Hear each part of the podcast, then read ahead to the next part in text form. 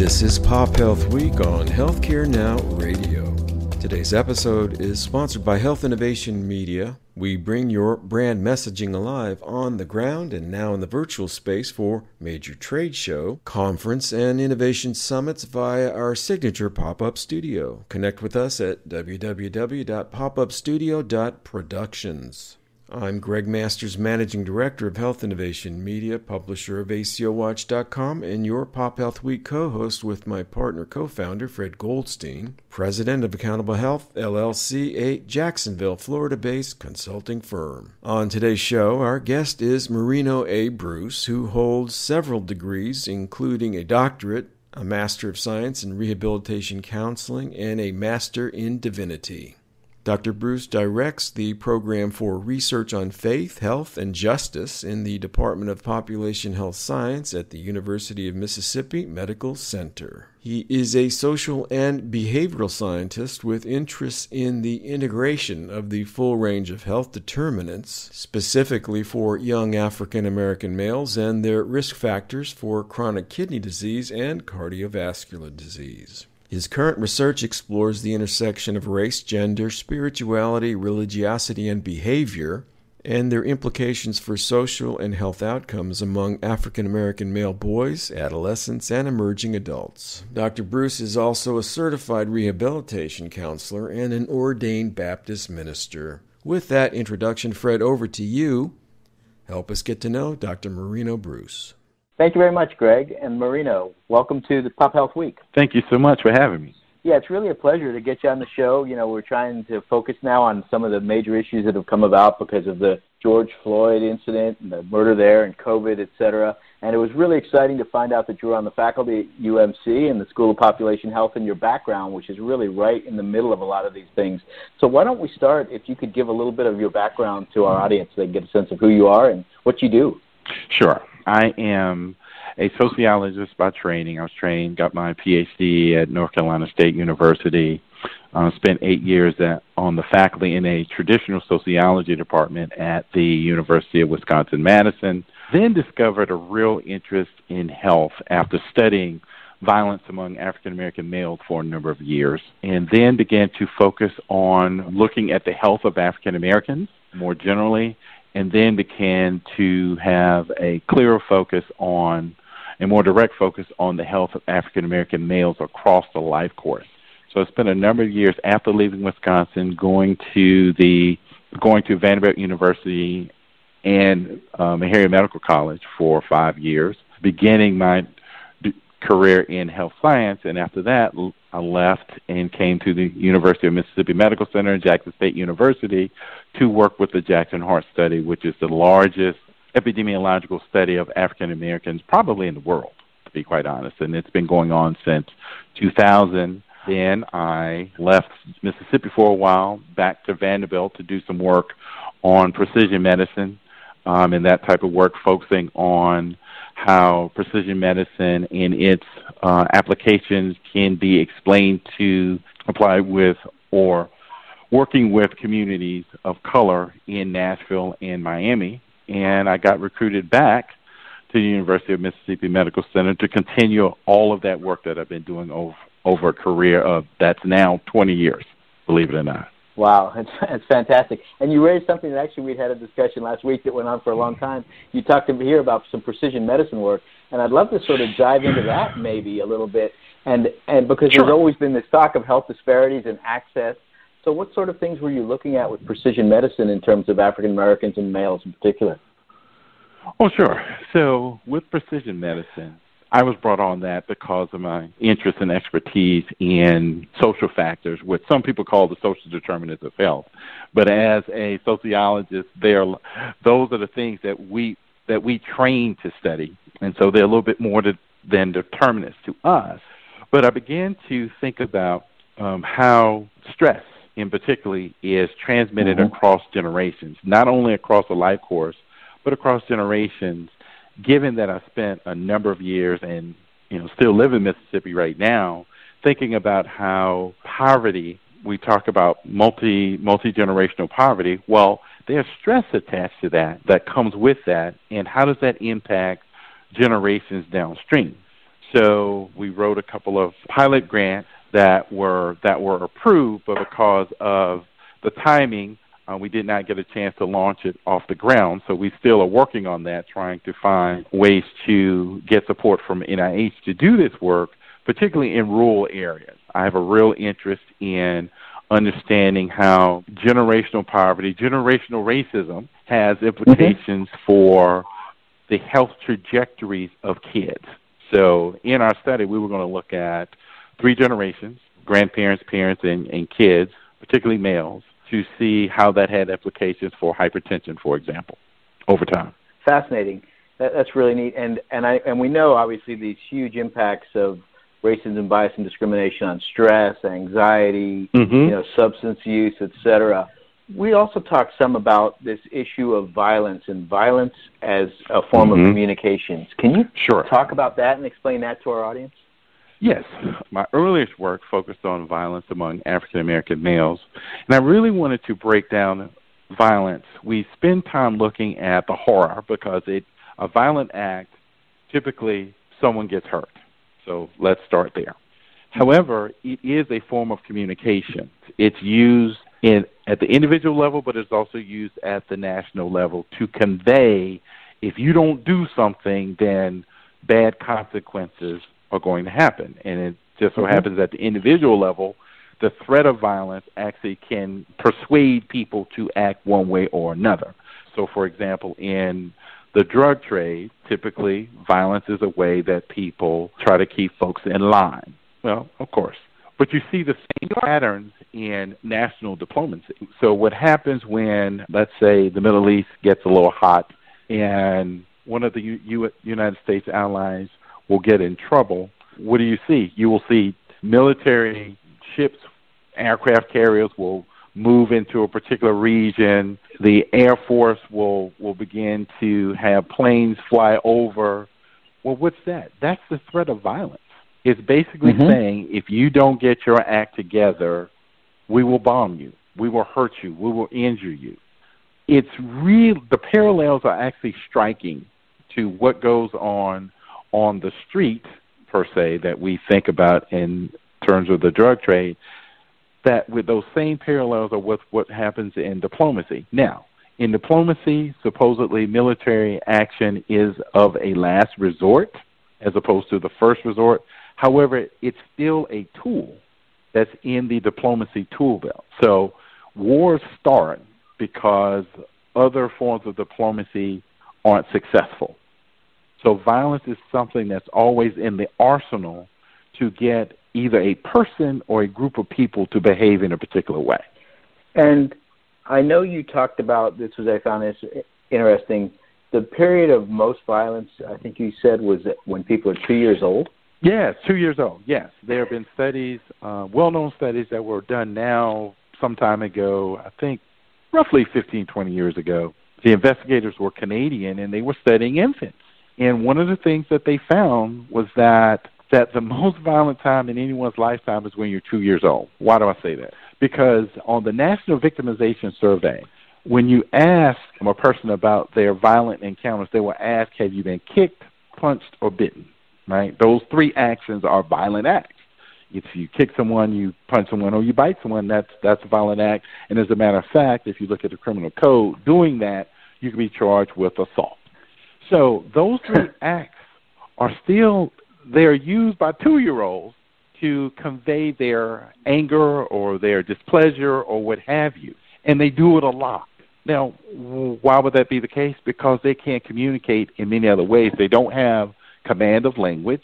They mm-hmm. often are not paid attention to in the same way that you would an adult. So they get your attention by doing those things. So if they're mm-hmm. upset, they will strike out, they'll kick or hit someone if if a parent will do something that that displeases them they'll you know they'll hit the parents and the parents will say stop it or what have you. But that act just you know again now the damage they do is minimal. However the act itself is still can be considered a violent act. So violence mm-hmm. is something that most if not all individuals have access to because they can they typically can strike out in a certain way so it's it's it's within us to behave in a violent way. So it's not that one group is more violent than the other innately. It's more uh-huh. along the lines of what other tools, what other communicative tools are available to them that where you may see differences in violence among particular groups. Fascinating. I know you've also, you know, done a lot of research in this area, and you were a co-author on a book, "Racism: Science and Tools for the Public Health." What should we be measuring in this area, and what are the benefits we gain by doing that? Well, I think what we need to do, we should be measuring racism. It's really funny. I was talking with a colleague a few minutes ago about the very thing. How do we measure racism? Mm-hmm. There are a few measures out there. Index for race-related uh, race-related stress sort of gets at that. There's a schedule of racist events that was published in 1996. So it's been around a while. But those have mm-hmm. been largely used by smaller studies. Generally, typically, they've been used in college settings. So they'll give it to their students or, you know, maybe at a university or what have you. But we have not used that on a large scale. Part of it is racism is a term that until I would argue six to eight months ago, that you would not see or hear on, let's say, the national news. You wouldn't hear about mm-hmm. that. The idea of structural racism or racism per se, those were those were terms that were reserved for more academic settings or maybe interpersonal settings, but never in the national discourse. Well, things have changed dramatically over the last mm-hmm. six to eight months, both with COVID in terms of, of the disparities that people see with respect to not only infection but mortality from infection. And mm-hmm. of course, you know, the initial uh, explanation, well, you know, African Americans have a higher propensity for these underlying conditions or the risk factors for mortality, you know, if someone is infected with COVID. However, other folks, David Williams and a lot of other prominent health scientists have, have been very loud in saying, well, you have to look at what causes the higher propensity for these underlying conditions, and racism is part of that. It's part of that because racism is baked into our society. And mm-hmm. and so coming to terms with that requires one to examine what do we mean by institutional racism or structural racism, systematic racism. All of those terms, they they are not synonyms for one another. They are re- obviously related, but they speak to, for example, institutional racism is is how institutions like educational institutions, judicial institutions, social institutions, how they work, just just the way they work on a normal basis discriminates uh, one group while it may not discriminate against another group. For example, educational institutions. We know, or we will say, that if there are, let's say there are 50 seats that are available for college admission, right? So they'll look at things like SAT scores, grades, you know, those types of individual types of indicators. What's not considered in a standardized way is the context under which those grades were earned, those scores were achieved or anything like that. Correct. So if you go to a private school with SAT or ACT prep, you are in communities that are deemed safe, you you have access to other types of resources that sort of propel you and move you forward, create an um, an environment of expectation that college is something that is more of a right than a privilege for you um, you're likely to score better. You're likely to have, have higher grades and score better on the SAT or ACT. You're more likely to be to get exposure to what's known as cultural capital, those summer internships, mm-hmm. travel abroad, being well read, all of those types of things. You're more likely living in a community like that to be a strong candidate. But if you don't come from that, let's say you come from a rural environment where they are not private schools, they're public schools that are under resourced, underfunded. Uh, we know that folks in rural areas tend to make less than, than those in more affluent areas, and their access to cultural capital is limited. So when they come and their grades may be good, but when you look at the standardized tests, which measure a lot of cultural capital, quite frankly, mm-hmm. they're going to score lower.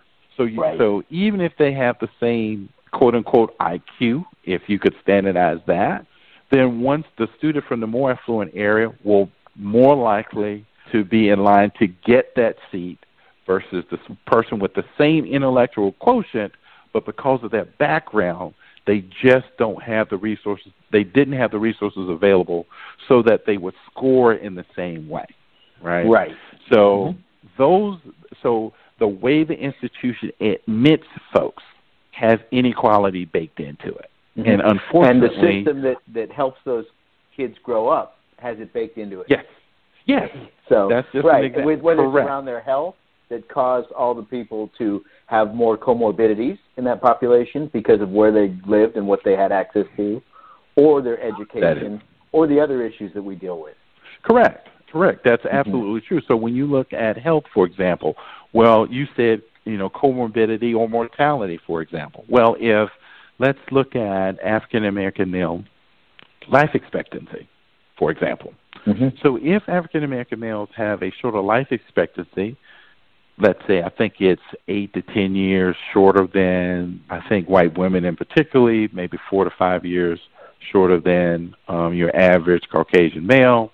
What does that mean? Well, that means that the wisdom that let's say a 65 year old who in the life expect I think the life expectancy is around 67, 68 in Mhm. general for an African American male, whereas others are 72 and I think it's close to 80 for Caucasian women.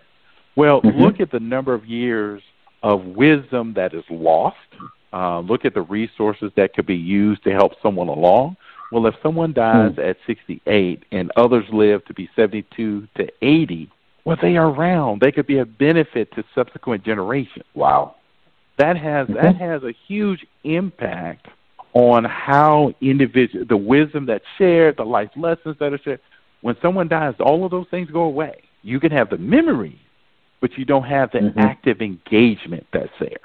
So that's Right. so when we think about health disparities, it has real impact on families and communities. When folks are Mhm. suffering with chronic kidney disease, which which changes your life in terms of being able to travel, how you feel on a daily basis, all of those types of things, it can take you out of living, right? Because then Mhm. you focus on dealing with the whole issue of I got to take these pills, I got to eat a certain way, I got to do all of this. Well, why do I raise chronic kidney disease? I raise chronic kidney disease because it is a disease that becomes a leading cause of death for African Americans when they're 35 years old and older. It becomes a leading cause of death for Caucasian men at 55. So you have, so again, the early onset, again, has huge implications for what they're able to do in their households and their communities. Because if they're sick, they got to focus on dealing with their illness. And the time that they spend dealing with their illness, they not spend focusing on the kids or focusing on their community members, focusing with their spouses, and or focusing on themselves in other ways. So it has Right. a real impact for not only that generation, uh, but subsequent generations because the losses are so great. And if you're just tuning in, you're listening to Pop Health Week on Healthcare Now Radio. Our guest is Dr. Marino A. Bruce, the director of the Program for Research on Faith, Health, and Justice in the Department of Population Health Science at the University of Mississippi Medical Center. Dr. Bruce is a social and behavioral scientist with interests in the integration of the full range of health determinants, specifically for young African American males and their risk factors for chronic kidney disease and cardiovascular disease. Wow. So let me ask you this: How has your training as a counselor and a Baptist minister informed or guided your academic work? Has, has Great that question. impacted it? quite substantially. I got training in rehabilitation counseling because I wanted to understand more of the psychological aspects of illness and disease. I wanted to also find out more about how the mind works or, or the mind body interaction. And so what happened is that my I got a career development award uh, when I was at Meharry Medical College. And I decided, you know what, if I'm going to talk about mind body interaction, I need to understand more about how the mind works and, and how the mind impacts the body. So I got another Mhm. degree in rehabilitation counseling because I was really interested in chronic kidney disease. And because chronic kidney disease has such an impact on individuals, I thought getting a degree in rehabilitation counseling would be beneficial. And it really was because a rehabilitation counselor, if those are able to, let's say, work to the top of their training, they are a critical aspect of any um, healthcare team because they think about, rehabilitation counselors think about how to make accommodations for people struggling with chronic diseases or debilitating diseases. So mm-hmm. I found that training invaluable in terms of thinking about how disease impacts not only individuals but their families because that became, you know, a larger part of the focus. As far as being a minister, well, I've been ordained for over 20 years now, and I've been actively serving in churches in every community that I belong to. And I learned that, well, wait a minute here. There's another piece. Instead of trying to straddle the fence between the spiritual realm and the health realm, or the spiritual realm and the academic realm, it took me a long time to figure this out. But I, uh, someone said to me, my wife in particular, said that you should do both. You should stop trying to decide and choose one, then integrate them. And so part of the work that I've been doing, even this whole idea of intergenerational stress, well, you also mm-hmm. have to think about what are the intergenerational buffers that, that may offset some of the challenges that that come along with living in stressful environments. Because if you look at how African Americans in particular, but particularly poor African Americans live, it's a highly stressful environment. We don't often think about the stress that comes with not being able to pay your bills. We don't think about that. Many of us who who have done well in life, you know, we just say, okay, due date comes, write the check or click on the mouse and the bill is paid. But when it comes down to whether you stay in a residence or not, that's a hugely mm-hmm. stressful thing that you know to get the eviction, you know, to get the calls from bill collectors or someone sliding a letter under your door saying if you don't if you don't pay by this day, we're going to put your stuff out in the street. Mm-hmm. That's highly stressful and that has huge implications for how you how you think about yourself, how you communicate with others, all of that. Well, there has to be something that's offsetting that somewhere. It has to be because if folk were under that kind of pressure all the time, then you see a lot more explosions in many ways. And what I mean by uh-huh. that is you'd see higher rates of suicide, You'd see higher rates of violence against others.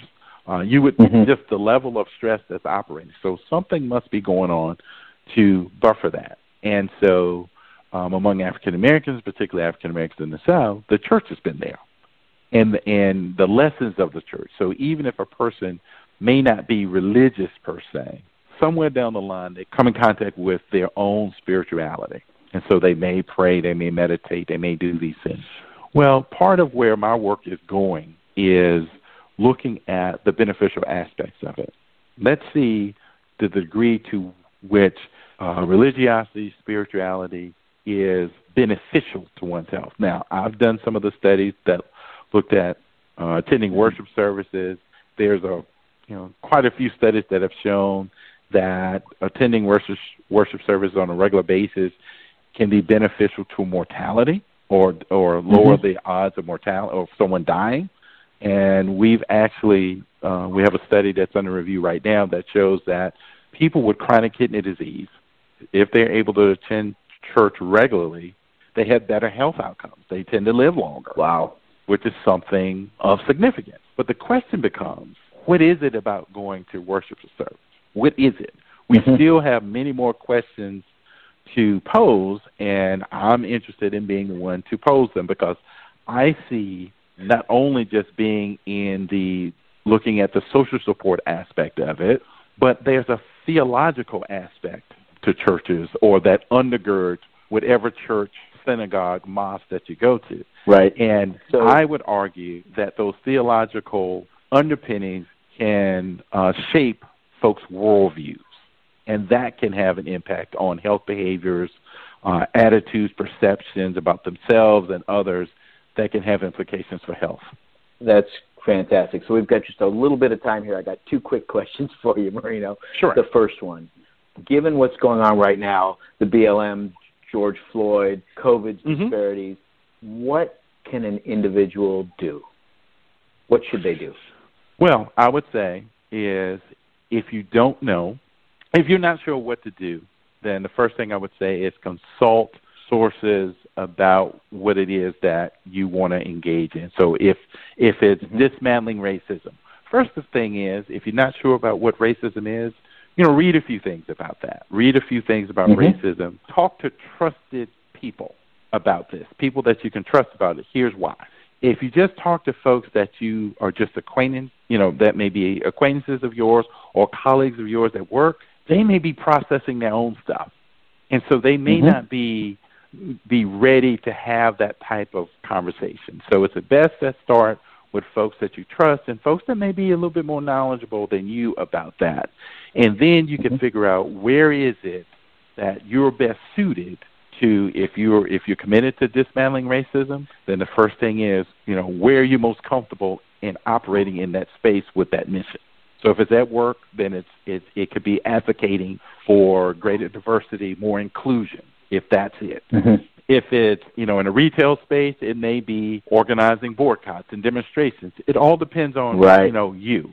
Everybody has a lane to to be in, so find what's comfortable for you because the pushback is coming. It comes, so you have to be in a comfortable space, a confident space to deal with the pushback. Don't do not assume that, well, you know what, I'm on the right side of history, this is going to go. No. We there's Right. enough history in this country to say that a pushback It's is coming. coming, and and so it's better to be in a space that you're comfortable, confident in to deal with it when it comes because it's coming. One of the things about this is that what I would classify as folks that are on fire and new, that this is going to this is going to take some work to do, and that that Mhm. initial fire is great. But one of the things I tell anyone, if you if you're on this mission, read about what has happened to those who are on the field before you. That that's really important to understand how long and how hard this is. Is it noble? It absolutely is. But does it have cost? It absolutely does. Well, I want to thank you so much, Marino. We couldn't get to the second question, so I'm going to have to get back to you for another one. But thank you so much for coming on Pop Health Week. It's been fantastic listening to you. Sure, it's been a pleasure. Thank you so much for the opportunity. And with that, I'll turn it back over to you, Greg. And thank you, Fred. That is the last word on today's program. I do want to thank Dr. Marino Bruce, the director of the Program for Research on Faith, Health, and Justice in the Department of Population Health Science at the University of Mississippi Medical Center, for his time and generous insights today. For more information on Mississippi's only academic medical center's mission and services, go to www.umc.edu and do follow their work on Twitter via at UMMC News or the Dean of the School of Medicine, Dr. Lou LouAnn Woodward, via at LA Woodward MD. For Pop Health Week, my colleague Fred Goldstein and Healthcare Now Radio, this is Greg Masters saying, bye now.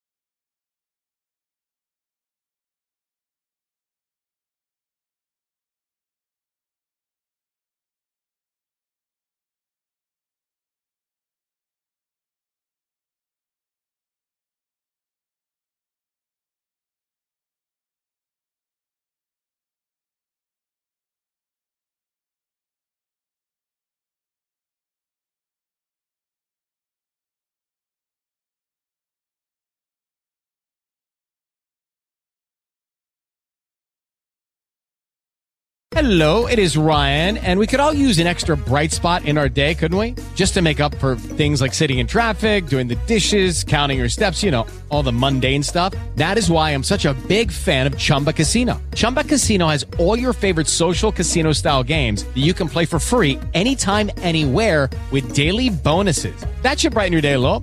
Actually, a lot. So sign up now at chumbacasino.com. That's chumbacasino.com. No purchase necessary. Group. Void were prohibited by law. See terms and conditions. 18 plus.